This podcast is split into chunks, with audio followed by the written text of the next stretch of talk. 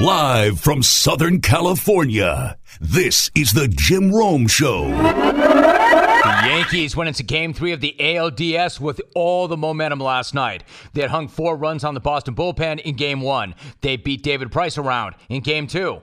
And when Aaron Judge walked out of Fenway with Frank Sinatra blaring on his Bluetooth speaker, even though the series was tied at a game apiece, the Bombers seemed to have the Sox on the ropes. And then last night happened.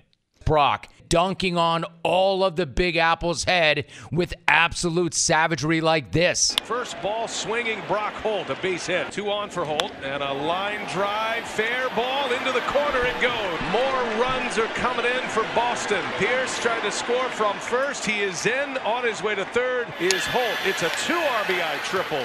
Can you believe this? 10 nothing Boston. That was driven into right center field. Brock Holt. And on the chase, that is going to bounce up and out. Have a night, Brock Holt. That ball's ripped down the right field line. That is a fair ball home run and the cycle for Brock Holt. He hits for the cycle in a postseason game. History for Brock Holt. Check out Mr. Brocktober getting about 40 seconds of jungle time. Video, CBS Sports Network but he was hardly the Yankees' only problem, especially when Nate Eovaldi was on the bump pumping absolute gas. Check out what this dude was doing on the radar gun in the first inning alone. 99 mile an hour four seamer to Andrew McCutchen to start that game. Triple digits three times to Aaron Judge. And then a nice, easy 99 to Barry Luke Voit.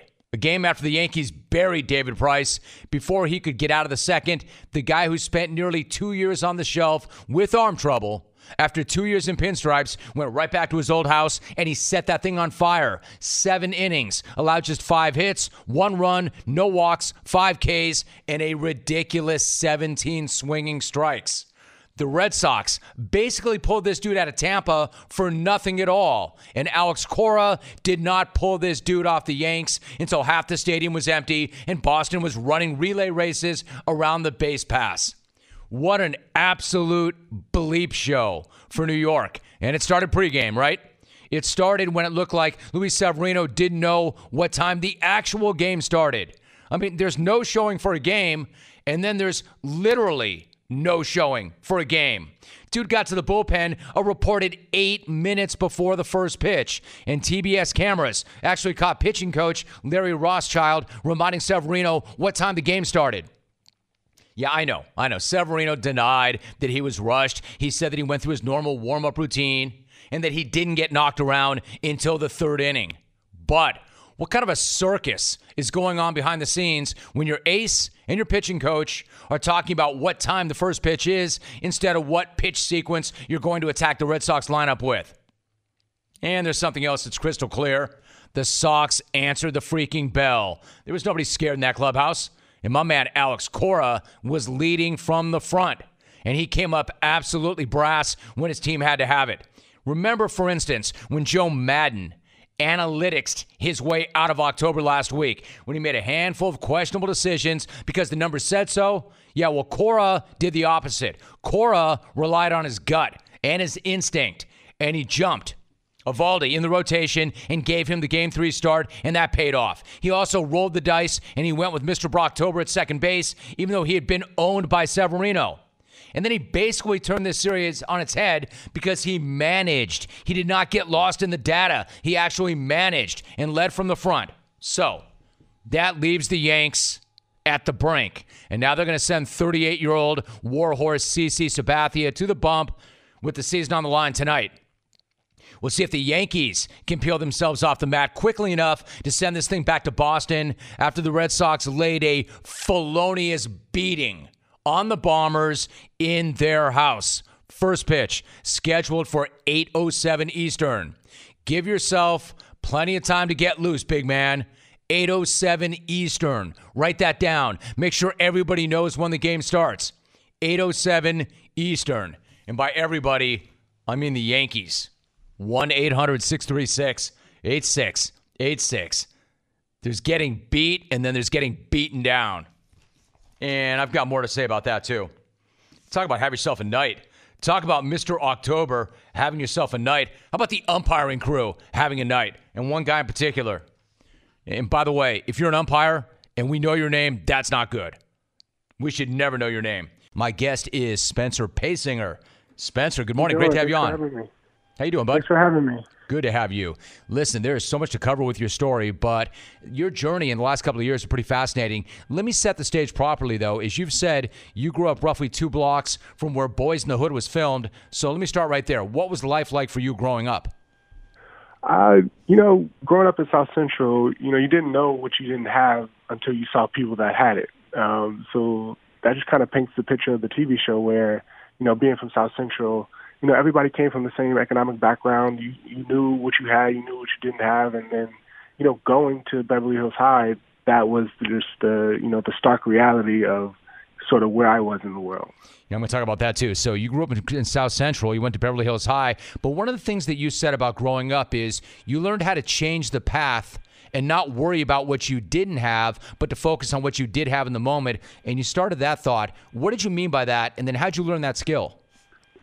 Well, I mean, being you know being from South Central and having you know great parents and great family influences, we always made do what we had. We didn't worry about what we didn't have because at the end of the day, it wasn't an option.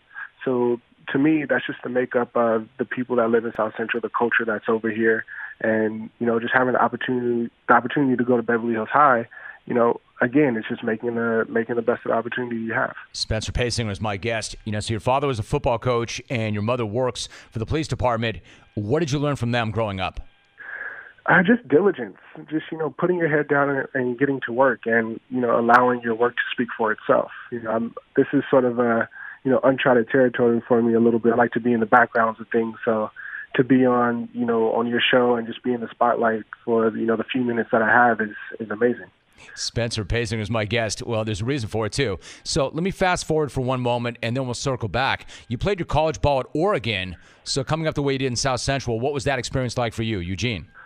Oh, I loved it. I love Eugene with all my heart. I'm actually going up there in a couple of weeks to see uh, Chip Kelly come back for Oregon's homecoming. Uh, but just you know, my experience with Oregon was amazing. We had you know a great run there. I came the time just before Marcus Mariota and his his rise to fame, but you know, I feel like we played some good ball those years. You know, ultimately losing the national championship to Auburn, but we had some some great wins and some great memories along the way. My guest is Spencer Paysinger. He's got a new show out that we'll talk about in a minute. So you go undrafted in 2011, but then you sign with the New York Giants. So you go from being undrafted to walking into a locker room with guys like Justin Tuck, Osi Umenyiora, JPP. What was it like to work alongside and play those or with those guys?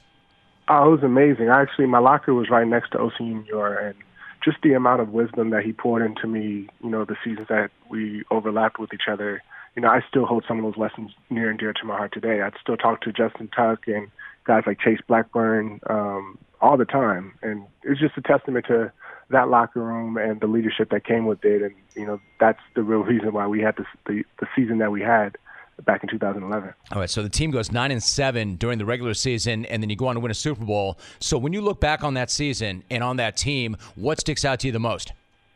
I, I truly feel like we, you know, we had a, a storybook season where we started off hot. I believe we were six and two, and then ended up going into a, you know, we call it a no-win November. I think we lost about five of the next six games, and by week 13, 14, we had to scratch and claw just to even get into the playoffs. But again, just relying on those, you know, the leaders of the locker room, the intro roles, those uh, Deon Grants, Justin Tuck, uh, even Chase Blackburn, those guys really pulled us together and said, it doesn't matter what the coaches are calling, what they ask us to do, as long as we trust each other, you know, we'll be all right.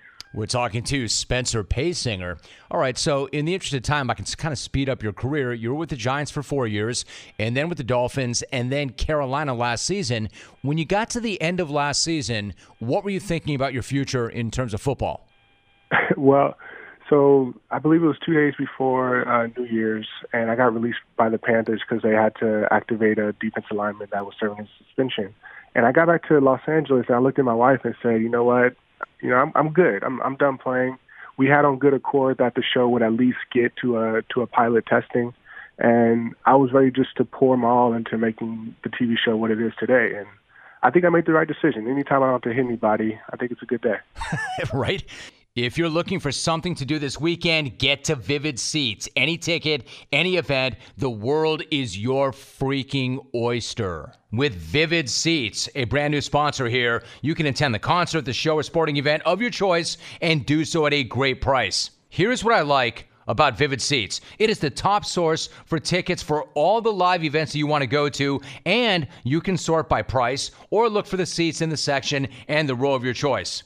And to make it even better, Vivid Seats is reaching out to you new customers and will give you a promo code which will give you 10% off your first ticket order so you can save even more money. So what you want to do is go to the App Store or Google Play and download the Vivid Seats app. First-time customers can enter the promo code RPO and receive 10% off your order. Once again, enter the promo code RPO and get 10% off your order.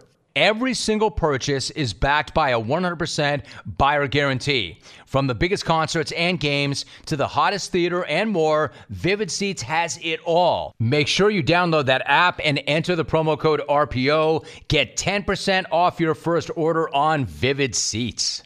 Make a memory that lasts a lifetime. Let Vivid Seats help you get to your favorite live event. Vivid Seats. This is a great company with an awesome proposition. Check it out yourself. Vivid Seats. All right, so in terms of the show itself, to fully understand this, we've got to circle all the way back to high school. Again, you're from South Central, but you went to Beverly Hills High School, and the story behind that and your family's history at Beverly Hills High is pretty amazing. How did this come to be? Yeah, so about my fourth or fifth year in the league, I started writing some of my own scripted content. I, I just love storytelling, and a good friend of mine took notice and mentioned that he should connect me to one of his colleagues. So in that uh, meeting, I realized that, well, we realized that we played at rival high schools, himself being at Peninsula High School and myself at Beverly. And at the time, he sold in the unscripted space. So he just asked me how was it growing up in Beverly Hills, and I corrected him and said, "Oh, you know, I viewed every there." And he thought that was a compelling story and asked me to write up something that could speak to that experience and potentially can get a meeting with, you know, uh, a couple producers. So I ended up doing that, and uh, my first meeting was with the Warner Brothers with Greg Berlanti's team. Just told them a few stories of being in Beverly Hills as a teenager and also being in South Central during that time, and they loved it. Uh, we went into contract negotiations right after that, and that's why I had on good accord to walk away from the league. Spencer Paysinger joining us. So now you're dealing with some really heavy hitters in the content world and on the other side. How did you end up at Beverly Hills High School, and what other family members went there? So my uncle and my dad, all my uncles and my dad went there back in uh, the 1970s. They were actually part of the second wave of, of students to integrate Beverly Hills High School. They since had come back to to coach and to be teachers back in the 80s. So around the time my older brother went there and myself, uh, they were head coaches, defensive coordinators, and teachers at the school. Um, so it was through the multicultural program where the program is now non-existent, but it allowed upwards of, I believe, 30 students from different areas of Los Angeles to attend Beverly Hills High School. So that's how I was able to go to the school. Spencer, I got to know what was that like? What was it like to grow up in South Central the way you did, and then to commute and go to Beverly Hills High School every day? What was the experience like for you? It was definitely, you know, a fish out of water story. Um, for me, just walking down those halls and seeing just the manicure lawns, the, you know, the kids with the, the hundred thousand dollar cars as their, you know, their birthday gifts. You know, I'm hoping just to get a a ten dollar bill and a birthday card for my birthday, but you know, it's just you know understanding that they grew up differently, they had a different upbringing, but at the end of the day, you know, we were all essentially just kids trying to figure out our way.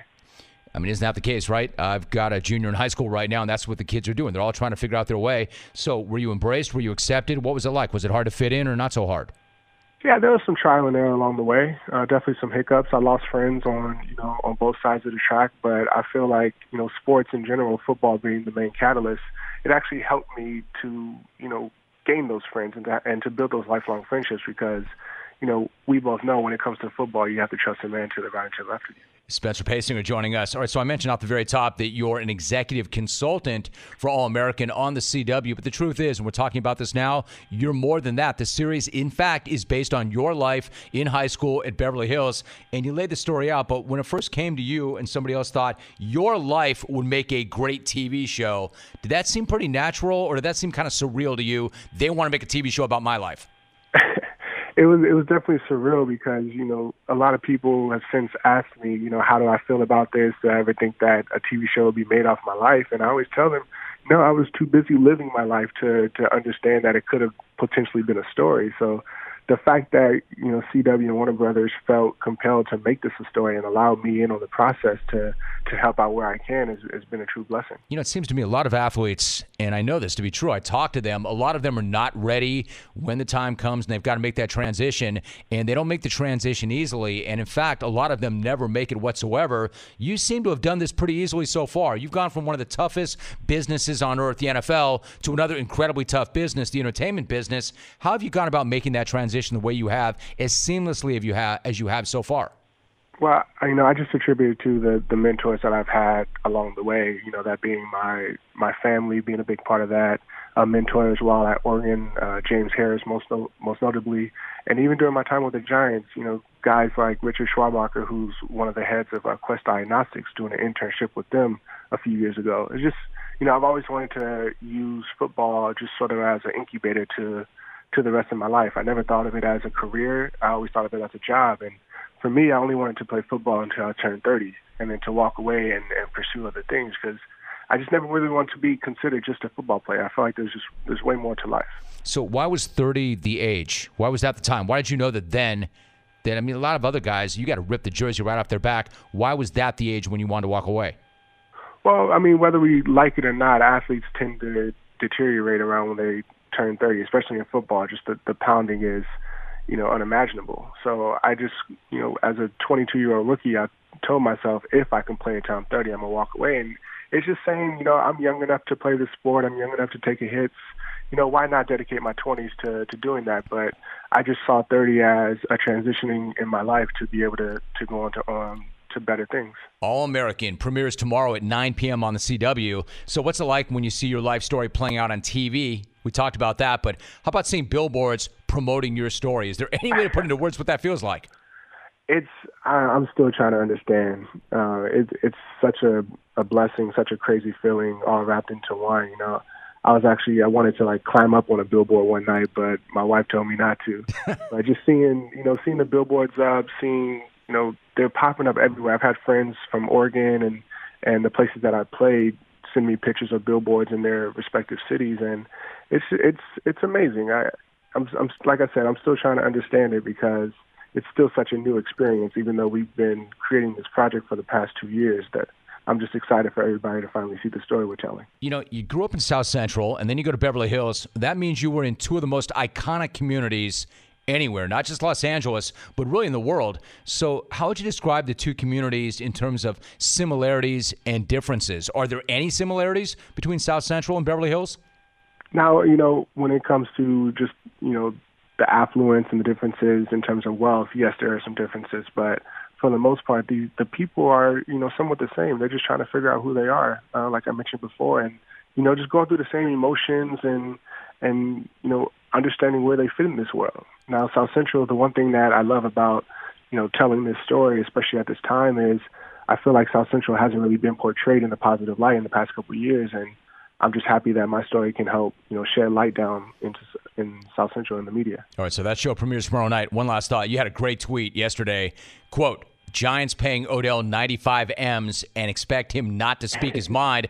LOL, LOL, LOL. Pay me that much, and I'm in all the GM meetings, overseeing the treatment room, and going to scout the combine. Won't have me wasting away my prime in silence. Listen, you know, people get pretty worked up about comments that players make. People in the media get pretty worked up about that. My question to you how does something like that, what he said, play in the locker room? How does something like what Odell said about Eli actually play in the locker room?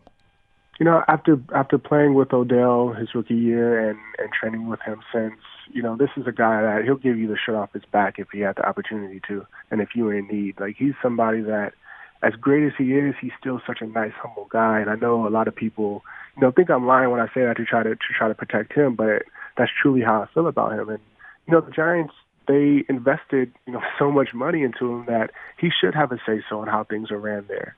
You know, it, not necessarily you know, telling the locker room how we should be, how they should behave. But for the most part, you know, he's the future of that franchise. And as as much as we want to, you know, shy away from the fact, you know, the time for, you know, Eli and some of the older guys on the team is coming to an end. And I truly think, as great as Eli is, I'm not taking anything away from him. I'm not trying to insult him at all. The guy got me a Super Bowl ring, so he'll always be, you know, my favorite quarterback.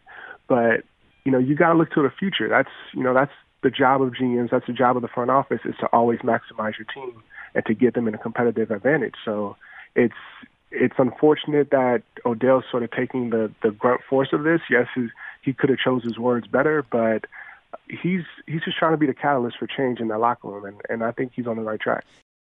No matter how big or small your team is, Ferguson has a winning game plan for pro contractors with thousands of plumbing repair parts, knowledgeable associates, and the largest national footprint in the game. When the pressure is on, count on Ferguson. Drew Brees is very good at football. Yeah, I said it. I'll say it again. Drew Brees is very good at football. Man, damn, that felt good. It felt incredible to get that off my chest. Man, that's so liberating. Yeah, not that we needed any reminder, but if for some reason we did, he gave it to you in the form of a 43 to 19 beatdown of the Redskins with the entire nation and all of his peers watching. And speaking of his peers, for all the talk of Tom Brady, Peyton Manning, Aaron Rodgers, and they do deserve all the love they get, all the respect they get. Drew Brees is putting together one of the greatest careers in NFL history, and this guy's done it in an amazing way. Look, I'm not at all surprised by any of this, but I am amazed. I'm amazed. Not surprised, but amazed. I mean, honestly, I can't begin to describe how impressed I am with everything this guy's done everything I've ever seen from Drew Brees. He is the consummate professional, the ultimate pros pro. A guy who's had a really tough road, but handled it better than anybody could have ever expected. And if you don't believe me, about this guy's professionalism, check out Donté Stallworth's Twitter feed from last night. He's got this amazing story there that is way too long for me to share here, but it's worth the read. Go look for that. It's also a reminder that if we go back a few years, nobody wanted Drew Brees. Nobody wanted this guy, and nobody wanted that injured shoulder. You know, Nick Saban, the smartest guy ever. Nick Saban and Miami went with Daunte Culpepper over Drew Brees. And that was the second time that the Dolphins passed on him. According to the Miami Herald, they could have taken him in the 2001 draft, but they didn't think that he was much of an upgrade over Jay Fiedler thinking that Ryan Leaf would have a better career than Peyton Manning coming out of college. Can't believe how whack that take is. I wonder what anybody who had anything to do with thinking that Drew Brees would not be an upgrade over Jay Fiedler must have thought as they were watching Drew Brees do this last night. First down and 10, shotgun snap, drops back, looks long, far side. He's got a wide open receiver. It's caught at the 35, breaking the tackle, 30 from the 20 down the sideline, the 10, the 5, and it's a touchdown for Tre'Quan Smith. Over the shoulder catch, 62 yards, and the record. Brees has done it with a standing ovation from over 74,000 the time is 8:34 Central Time at the Superdome in New Orleans, and Drew Brees has just become professional football's all-time leading passer on a touchdown pass of over 60 yards, 62 to be exact. He's just gone by Peyton Manning, and Brees is more passing yards than any quarterback in pro football history. Thanks to my pals at Westwood One. There is your new career passing record holder, Drew Christopher Brees. You know, the guy who was barely an upgrade over Jay Fiedler and not nearly as good as Daunte Culpepper. He is now your all time passing champ. Listen, drafting is an inexact science. We all know that. Every front office is going to have an ugly miss that they'd like to have back. But Fiedler v. Brees is right up there with Sam Bowie and 45. Nothing against Jay Fiedler. But Drew Brees, they didn't consider that an upgrade. I love the way he did it too last night. There were a lot of ways that record could have been broken, but no better way than with a 62 yard TD pass, airing it out. That felt so much better. That felt so much more appropriate than swinging one out in the flat, going dink and dunk to get it. And it had to happen in New Orleans. Had to happen there because the relationship between that city and that player is really unique, really special. He was coming off a shoulder surgery. A quarterback coming off a shoulder surgery. New Orleans was a city coming off a horrific hurricane, and they both made a comeback. They both made that comeback together. A comeback for the ages, a comeback for the guy, a comeback for that town, all the way to a Super Bowl win. I mean, if you wrote that script in Hollywood, it would seem too Hollywood. Nobody would buy it because nobody would believe it. But you better believe that. And you better believe that the guy that he went by, Peyton Manning, dropped a video congratulating Brees. Peyton, FYI, Drew Brees just broke your record. Uh, which one? All time passing yards. Passing yards? Oh, okay. So I still have the touchdown record, right? He's actually on pace to break that too. What? Great. Drew, for a thousand days, I've held the record for all time passing yards in the NFL. And I got to tell you, it's been the greatest a thousand days of my life. And thanks to you, that's over now. And you've ruined that for me. So thank you very much. I have nothing left to look forward to except slicing my tomatoes, making dinner for my family, putting together this wedge salad. Also, let this serve as the congratulations for the touchdown record because as you can see, I'm very busy. I don't have time to keep doing these videos for you, congratulating you. But in all seriousness, Drew, congratulations on this record. You've done it the right way. All your hard work and dedication have paid off. You and I have come a long way since this picture back in 2000 when you were in college and I was in my third year in the NFL. So Way to go. Proud of you. Good luck the rest of the way. Thanks a lot, Flight Deck. Thanks for that video of you slicing tomatoes even more. And thanks for that picture of the two of you from back in the day. I mean, damn, that is some kind of transformation for both of you. And before any of you losers start, speaking of which, damn, Steve. Sorry that I had to set that up with before any of you losers start. I'm checking TweetDeck as I'm talking about this, and there it is. Pops right up. Right on cue. I was just about to call out any of you losers who thought about doing this, and it's my man Stucknut. The first one through. He tweets Nobody cares about Drew Brees and his stupid, overrated record. Signed Cal Ripken. About uh, Cal Ripken and his uh, stupid, overrated record. Cal Ripken sucks. He's overrated. He was overpaid. He did nothing good. He's average player at best who had a crappy record because he didn't play that hard. And so everybody thinks he's so great. Wow, he played a bunch of games in a row. Good job there, tough guy. I would pay a million dollars just so I could spray that guy in the face with a full mace spray. Any one of those lines would have been one of the worst lines in the history of the show uttered by anybody. And he just went like check, check, check, check. Stupid record, check. Overrated, check. Overpaid, check. I mean, literally the worst take ever. So I knew that was coming. So before any of you losers start raining on this parade with your genius, it's only a matter of time before this record gets broken. So we don't even need to celebrate it. Let me just stop. It's a horrible take. Right up there with that loser who hated Cal Ripken, who said that he'd pay a million bucks to spray a can of mace into his face. Brad in Detroit was that guy, actually. No, you should celebrate that record. Check the numbers. Brees will crack 80K before he hangs it up, maybe even 85K. You want to run that down, you better have 16 or 17 seasons of 5,000 yards. There aren't too many guys who have done that. In fact, only four guys have done that, and they've only done it once each. Brees has done it five times. So, yes, I get that there were a lot of passing records that have been falling lately. A bunch more are going to fall in the future as offenses open up and the rules continue to change to benefit the offense. But can we take a minute and celebrate this guy? Can we take a minute and celebrate the guy who did it? Because nobody has done it better and more professionally than Drew Brees. Celebrate the guy in the moment because nobody wanted that guy.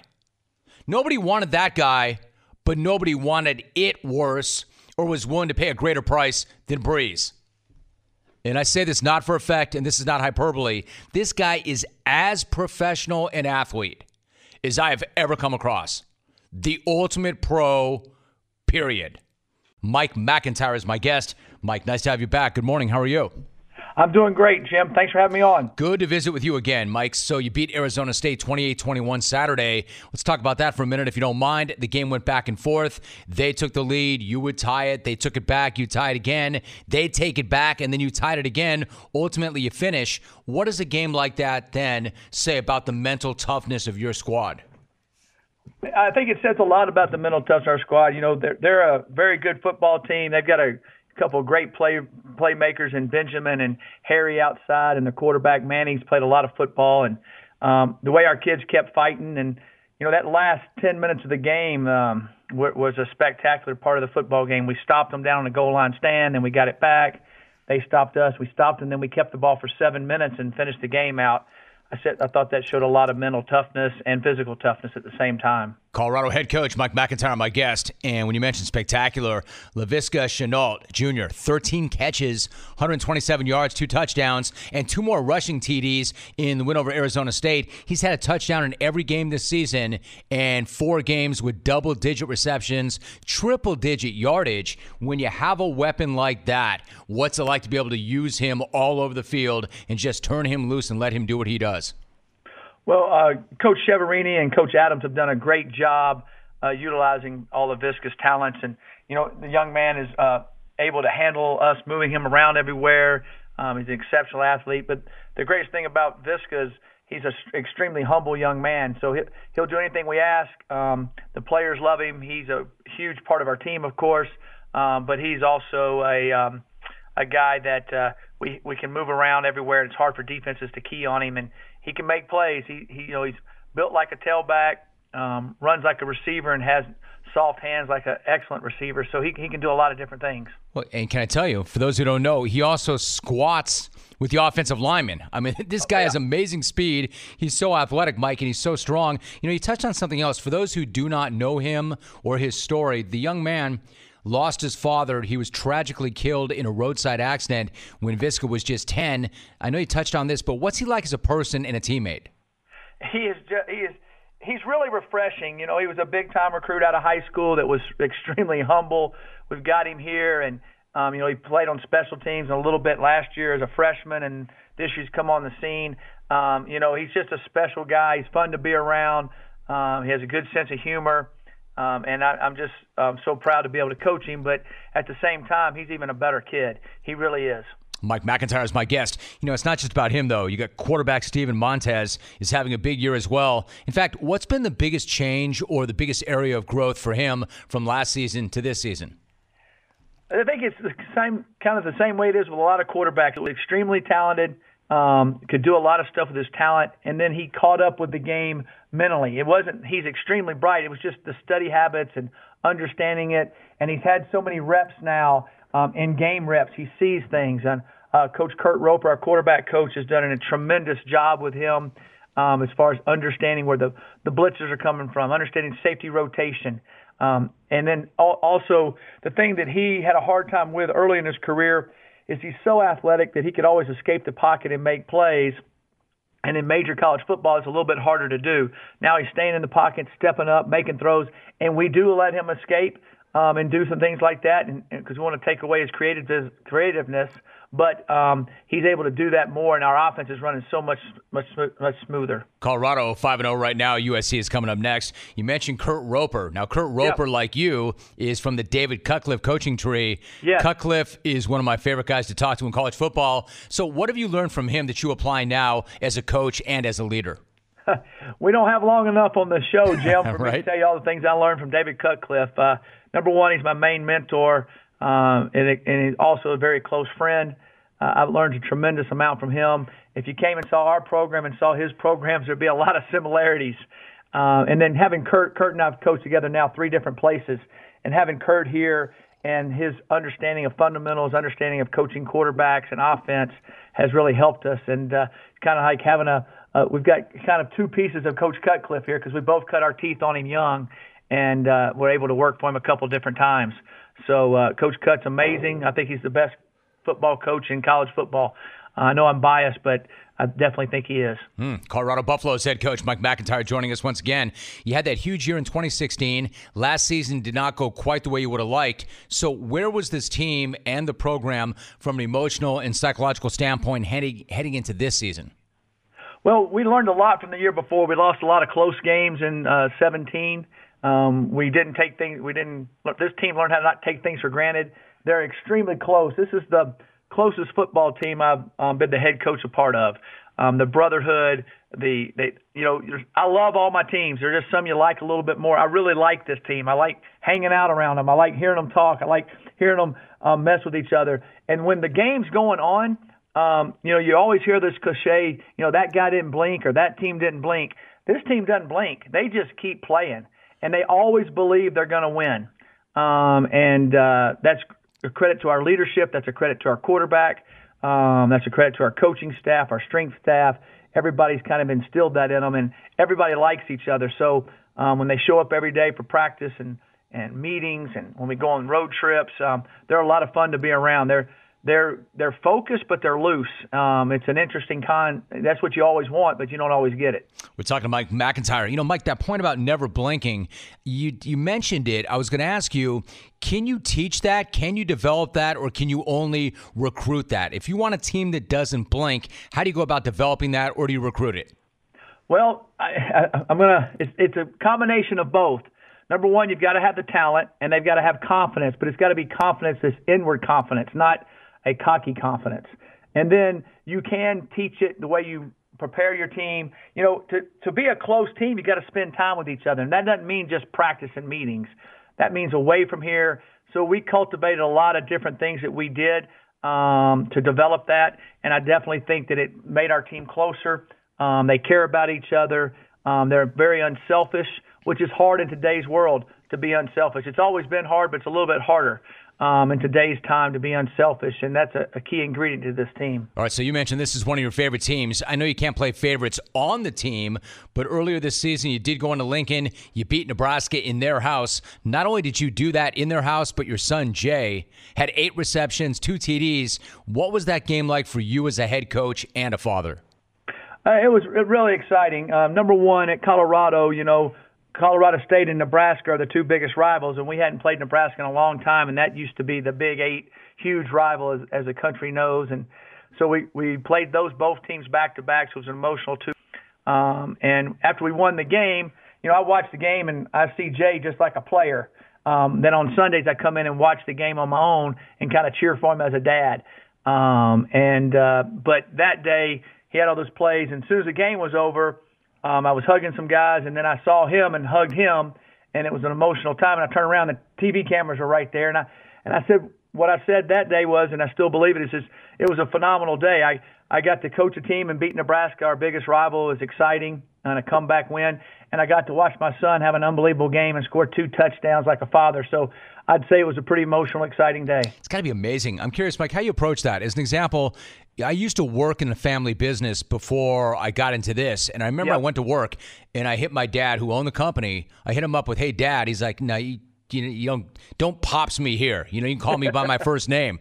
So I thought that was pretty funny. So I started to hit him with Jay everywhere, and he's like, "Come on, man, stop doing that." But I would imagine it's got to be the same way, right? I mean, at, at work or at school, are you coach? I mean, you can't be dad, you can't be pops. You got to be coach, right? Yeah, I, I'm I'm definitely coach on the field and and uh, different things there. I let the other coaches, Coach Chiaverini, coach him at wide receivers. Um, you know, I correct the guys and correct him just like I would any other.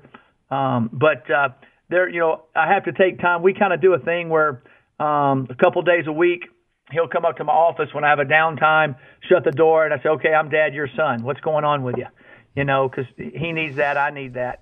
And then, um, and the way I do the games is during the game, there's there's really no difference. Um, but I do come in on Sundays and take a few minutes to go back and watch his plays and kind of enjoy it as a dad because you only get that experience so long and they're they're through. You know, they're grown up, they're moved on, and uh, I don't want to miss out the part of being a dad. But the coaching part while he's here is the most important when we're playing and coaching and on the field. So when the LA Dodgers made that deal for Manny Machado.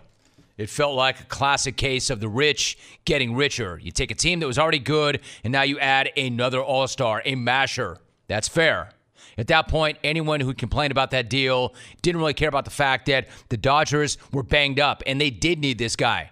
That wasn't just a case of he's there, we can do it, so let's do it. They needed his bat and they needed his glove. But those same people who got so bent were celebrating when Manny was not exactly Manny for the first few months of that time in LA. This guy had gone from absolutely raking in Baltimore, average by 42 points, his OPS by more than 100 points. And then he continued to struggle in the NLDS, and all the haters were having the best time ever. A field day. This guy was 1 for 12 with seven strikeouts going into yesterday's game, and everybody clowned him and the Dodgers you know, the fact that the Dodgers are where they are without getting anything at all from Machado tells you about their depth, tells you how dangerous they are, because it's only a matter of time before this guy gets going. But if they're going to get where they need to go, they do need this guy to step up. They can get this far without him, but they can't get where they need to go without him doing something. And he did yesterday. The guy finally did show up in a huge way, starting with that first at bat in the first with Max Muncy on base. Dodgers get to play throughout October. Watch the numbers change for Manny Machado. That's hit hard by a diving Camargo and into the left field corner. Muncy's on his horse. He'll head for the plate. And Manny Machado with a two out RBI double. The Dodgers lead at 1 0. FS1 with that. Muncy on his horse. Muncy is a horse. Of course, that guy was on base. And that's how he started off. If you're a Dodger fan, you're starting to think, man, that's the kind of thing that's going to get that guy going. Maybe that breaks him out. Maybe that's what will bring back the guy that we made that deal for. There's no way Manny Machado just forgot how to hit. It's a matter of this guy getting back into a groove. Maybe that at bat is the first one. Maybe that's the thing that gets him going. Only one way to find out, right? Machado coming to the plate in the seventh with a couple of guys on. On another one, two from Sobotka. He gets a fastball and yanks it in the air deep down the left field line. It's gone. Manny Machado breaks it open with a three run shot. Welcome to Los Angeles, Manny. And not a moment too soon. And now it's official turned a 3 2 Dodger lead into a 6 2 Dodger lead. Nice knowing you, ATL. Thanks for coming. That's the old Manny. That's the Manny who just turns on stuff. And when he turns on stuff, he sends it very far. That was 109 on the gun on the way out, and it felt a hell of a lot faster than that, didn't it? Truth is, this guy had four lasers in the game, each one 104 miles per hour or better. The four hardest hit balls of the game were all off Machado's bat. And he was quick to remind everybody, quote, I've been locked in all series. The results haven't shown, but you try to stick with the same approach and not try to change anything. I think you put yourself in bad situations when you try to change. Today, I was just able to make hard contact and not miss two balls that were a big key to our win today. End quote. Respect. That's the mark of a pro. It would be so easy to start gripping, to panic, to try to shake things up, to try to do something different. But from the sounds of it, this guy trusted the process, and the process paid off with huge results when they mattered most. And it set off this high pitched celebration in their clubhouse. No, no, no. Hey, it's simple. Three more, three words. Eight more wins. Let's go. That's it. Dave Roberts. Hate to quote myself. Man, I hate quoting myself. I hate quoting myself, but the fact is, I really have not been giving myself enough credit lately.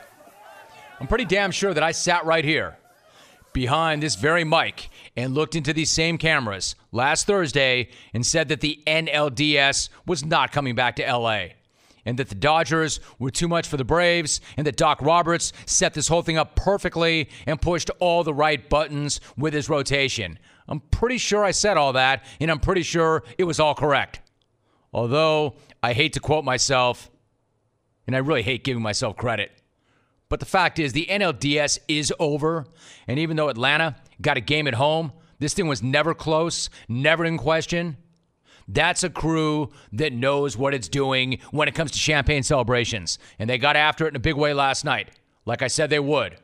But again, notice what Dave Roberts said. He said it before the party, he said the same thing after every player or that every player was saying after the game. Eight more wins. But if Machado is finally hitting like this, and that bullpen is picking them up the way it did last night, and guys like David Freese are chipping in, those eight more wins are feeling a hell of a lot more realistic. This might be the year they finish. They have to. They have to. Anything short of them winning it all is going to cost somebody their gig. Somebody.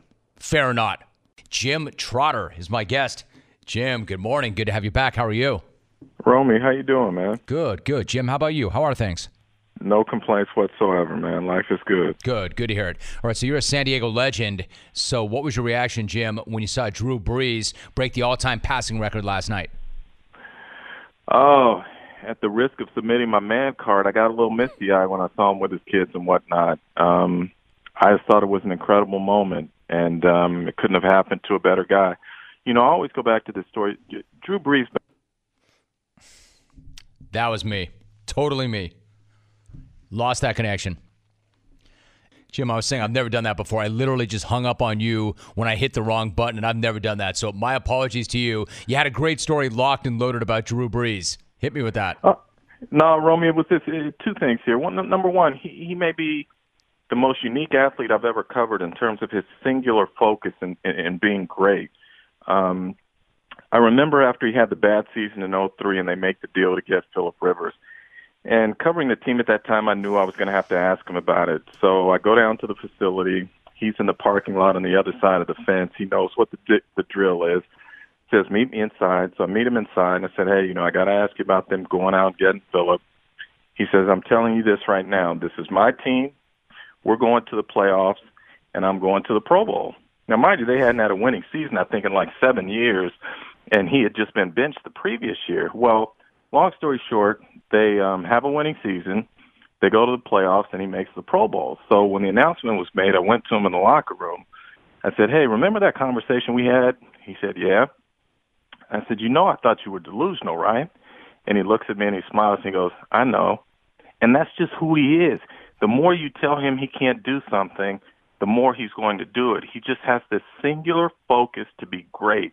And what he told his little boys after that game was so true. You know, if you work hard and you commit to something, anything is possible. And, and that's what he lives his life by. Jim Trotter joining us. You know, watching that game last night, Jim, I, I tweeted something. I could never tell that story like that, but I did tweet that this guy is the ultimate pro, period. And that's what I meant. I've never seen a guy who is more of a professional athlete, more committed, more dedicated, and lots of guys are, but he truly is singularly focused and the consummate pro. Let me ask you this. For those who do not remember, what was the thought about Drew Brees around the league before he signed with the Saints?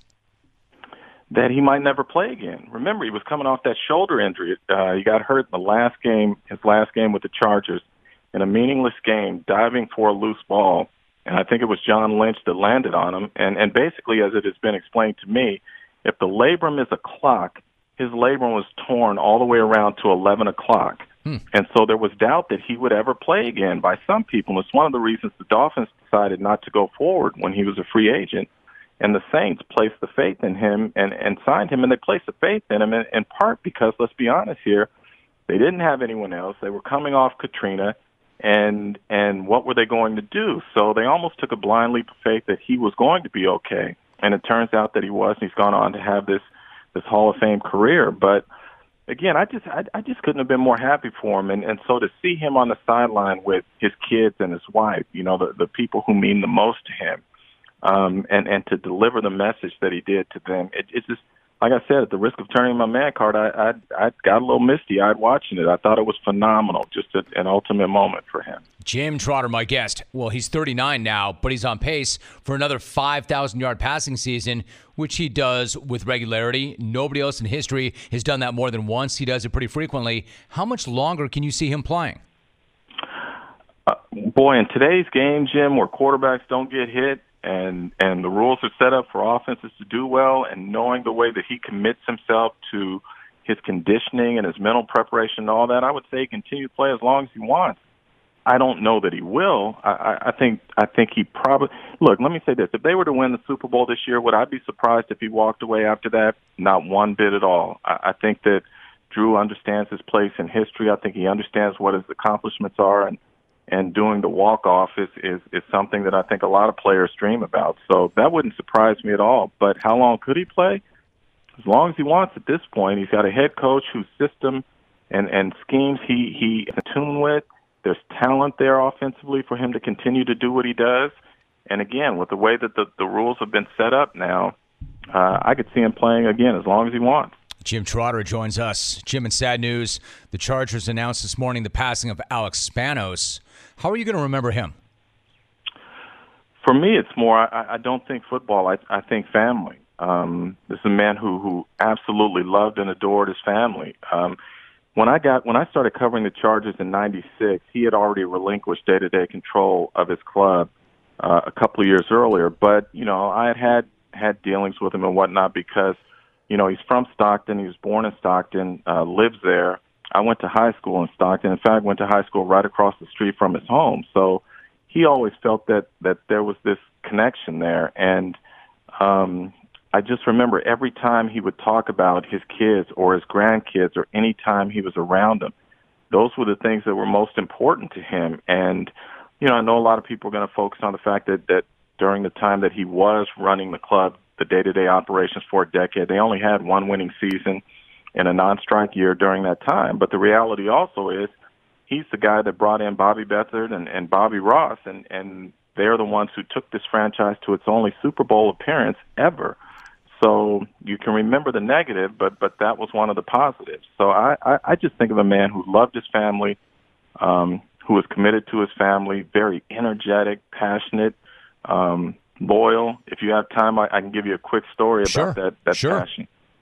So he uh it, it's I think it's it's two thousands or whatever. But anyway, he had gone to the owners meetings and he had made a statement about the Chargers needing a new state stadium after the city had committed money to renovate Qualcomm Stadium. So our columnist at the time I'm at the San Diego Union Tribune, Nick Canepa, writes a column and and he's critical of Alex for that. Well, the day the column comes out, we're all at the facility for the draft, and um, we're all hanging out in the lobby, and Mike Riley's there and whatnot. And Alex appears on the landing up above, and he sees Nick, and he and he yells out to I shouldn't say yell, but very loudly says, "Asshole!" And he turns around and walks back in. Well, I'm the beat writer, so I've got to report it, and I do. The next day, I show up before anyone gets there, and all of a sudden, security guard comes and says, "The owner wants to see you." takes me upstairs to the office and I mean he just he goes off on on me. He gives it to me, you know, lets me have it. I let him say what he has to say and I told him, I said, you know, Mr. Spanos, I understand. I said, but look, if you had said that to Nick in private, that's between you and Nick. I said, but you said it in a public setting, I have to report it. And he went on to say how he was disappointed in me because he's from Stockton and I had gone to high school in Stockton and and the like, but it showed me that that that's how he thinks in terms of of loyalty and because he had even said to me, it's almost like you know you're part of the family, so to speak. And um, and I, I'll never forget that because I, I could see in his eyes that he was genuinely hurt by that. Because in his eyes, because I had gone to high school in Stockton, he thought I was part of the family, you know, the extended family, so to speak. But that's kind of who he was. He he was a guy that loyalty meant everything to him, family meant everything to him, and he was a guy you always knew where you stood, whether it was good, bad, or indifferent. He was going to let you know what he was thinking and how he felt. That is a- you know that was my experience with. That, that's a great story, Jim. that is something else. Jim Trotter joining us. That really is a tremendous story. All right, I'm glad you shared that. Thanks for that. Listen, you were in Cleveland on Sunday for the Browns and their win over Baltimore. What did Baker Mayfield show you and how he handled a nasty, nasty Ravens defense? Oh, a lot. I, I mean, look, you know, we know victories only count for one game in the in, in in the standings, but but to the to the Browns, that game counted for more than one victory because you have to understand it wasn't. It's easy, you know. Lorenzo Neal used to always say this to me. It's easy to be a soldier when there's no war. Well, it's easy to, to to not get a true judge of what you have when things are easy, when you're going up and down the field and your uniform's clean and nobody's hitting you. But now you're in a game where you're playing, you know, the second-ranked defense um, a defense that had dominated rookie quarterbacks over the last 10 years. And there's adversity and everything else, and you keep finding a way to make a play, to make it happen and whatnot. And so when I talked to, you know, Hue Jackson and some of the, his teammates after, you know, that's what they talked about. This was a kid who didn't flinch, who didn't blink, was unfazed, and just kept finding ways to make a play. Because think about it, Jim. you've got a, a second and 21 from your five yard line late in, in, in an overtime game, and yet you find a way to scramble for 13, and then with a rush in your face, you use your left arm to create space and throw back across your body and end up getting a long gainer that sets up the winning field goal ultimately. Um, that's just kind of who Baker Mayfield is, and, and there's a different energy when he's on the field, and those guys believe it, and they believe they learn more about themselves facing that type of adversity and overcoming it as opposed to say winning a game 21 nothing or something like that. I think this guy's amazing. I, am blown away by this guy, and I saw what he did in college. I know his background. I know his story. I know he plays as well as he's played on the big stage. I'm amazed at the impact he's had on that team. And Jim, it's not only just his teammates and the coach. Even Eric Weddle, a guy that you know very well, a guy I know pretty well. Eric Weddle went out of his way to find Mayfield after that game to praise him. What's it say when a guy like that goes that far out of his way to say that to Baker Mayfield? Well, I'm with you, and I went and sought Eric out to ask him about that, and, and he looked at me and kind of smiled. He goes, "Hey, I've done it before. This is just the first time you've noticed it." Hmm. And I said, "Okay," but then I said, "So what did you think?" And then that's when he told me. He said, "Look, I respect the game." and he said I respect good players and and he made some good plays against us. He said he also made some plays we didn't capitalize on, but he respects Baker Mayfield's game and a lot of guys do. And I'll tell you a quick story too about his leadership they're in Oakland the week before and things aren't going well early. You remember he threw a pick six. And so Todd Haley, the offensive coordinator, is getting on Jarvis Landry about, hey, you're my veteran. You need to get these guys right, yada, yada, yada. And Baker walks over and Baker says, shut up, you know, as if I've got this. And Todd Haley looks at him and Todd doesn't like it. He loved it. And he told me, he said, this was this young guy taking control of the situation, taking control of that offense and that's who Baker is. You know, he has already earned that kind of respect from his coaches and his players that they view him, even as a guy who's only five games into his career, as a guy who is now the leader of that offense, if not the leader of that team. Jim Trotter, storyteller, joining us. Jim, for those who follow you, I'm going off the board now. Those who follow you on Twitter know that you have an amazing dog and ah. know that she just suffered her second second ACL injury. How is she doing right now, and what is the rehab process like? I appreciate you, Romy. It, it's it's tough, man. We're actually uh, going to see the surgeon today for follow up visit. We're ten days out. Um, what happened? She tore her first one, and she had surgery in June. And they tell you at the time when you tear one, there's a very high probability you're going to tear the other. So I tried to be really um, diligent and, and, and slow with the rehab process, not take any chances. And she loves the ocean. We hadn't been there four months, so I took her back. And what happens? One of the one of the currents gets her, and she tears the other ACL. Hmm. So it's a two to three month rehab process. Um, we're in it, and the, the most frustrating part is for her is that when you have an active dog, you know they want to get out and get going, and they think they're healthy and you've got to try and, and slow them down, which either means, as, as the the vets will tell you, you have to give them some sedatives or, you know, make sure you keep them in a confined space. And and my dog's just not used to being confined, so it's tough, but we'll get through it. I appreciate you asking. Absolutely, Jim. I, I know how that goes. I mean, if, if you're an animal lover, I know you are. We are. I've talked about the horse that we lost, but we, we've had dogs, we've had cats. Man, it's terrible. It's heartbreaking. But the spirit in the animal is so amazing, right? They just keep coming. Oh, they keep coming. It, it's incredible. Like she she she's like my shadow. Wherever I go, she goes. Even you know, my wife always says to me, "Have you ever had a woman chase you like this before?" I'm like, "No, I haven't." So I said, "I don't know that I want another one to do it." So, but um wherever I move, she moves. And and um man, Jim, you know this being an animal lover. It's just it's it's a it's an unconditional love, man. And and um I don't even know how to put it into words. I just know, you know, when you're away from them, you miss them, and when you get home, you can't get enough of them. So I just want to get her healthy and be able to get back out in the water, and and um, now we don't have to worry about ACLs anymore. So it's all good. Good, man. Those who know, know. Jim Trotter, reporter, storyteller for NFL Media, a Hall of Fame voter. And again, if you have not picked up his book, you should. Junior Seau, The Life and Death of a Football Icon. Good friend of the program. Jim, so good to have you on. Always great talking to you. You know I appreciate you very much. No, brother, I appreciate you. Thanks for having me. Good brother Romy. Karl Anderson here, headed to uh, WWE SmackDown in Indianapolis. Just wanted to say what's up, man. Good brother Romy. Big LG here at Luke Gallows WWE. Just want to thank you guys in the jungle for the karma last night. Big W at WWE Louisville. We appreciate it, and that deserves a just too sweet. Jungle karma's real, good brother. Jungle Karma's real. Good night now! How to show up with Coca Cola Energy. You're tired and you're thinking of canceling on your friends. Don't do it! Every time you cancel on a friend, a unicorn loses its horn and becomes a regular horse. Do you really want that on your conscience? Instead, grab an ice cold can of Coca Cola Energy with delicious Coke taste and reinvigorating energy. Keep the unicorns alive! Show up every day with Coca Cola Energy. Energy you want, taste you love.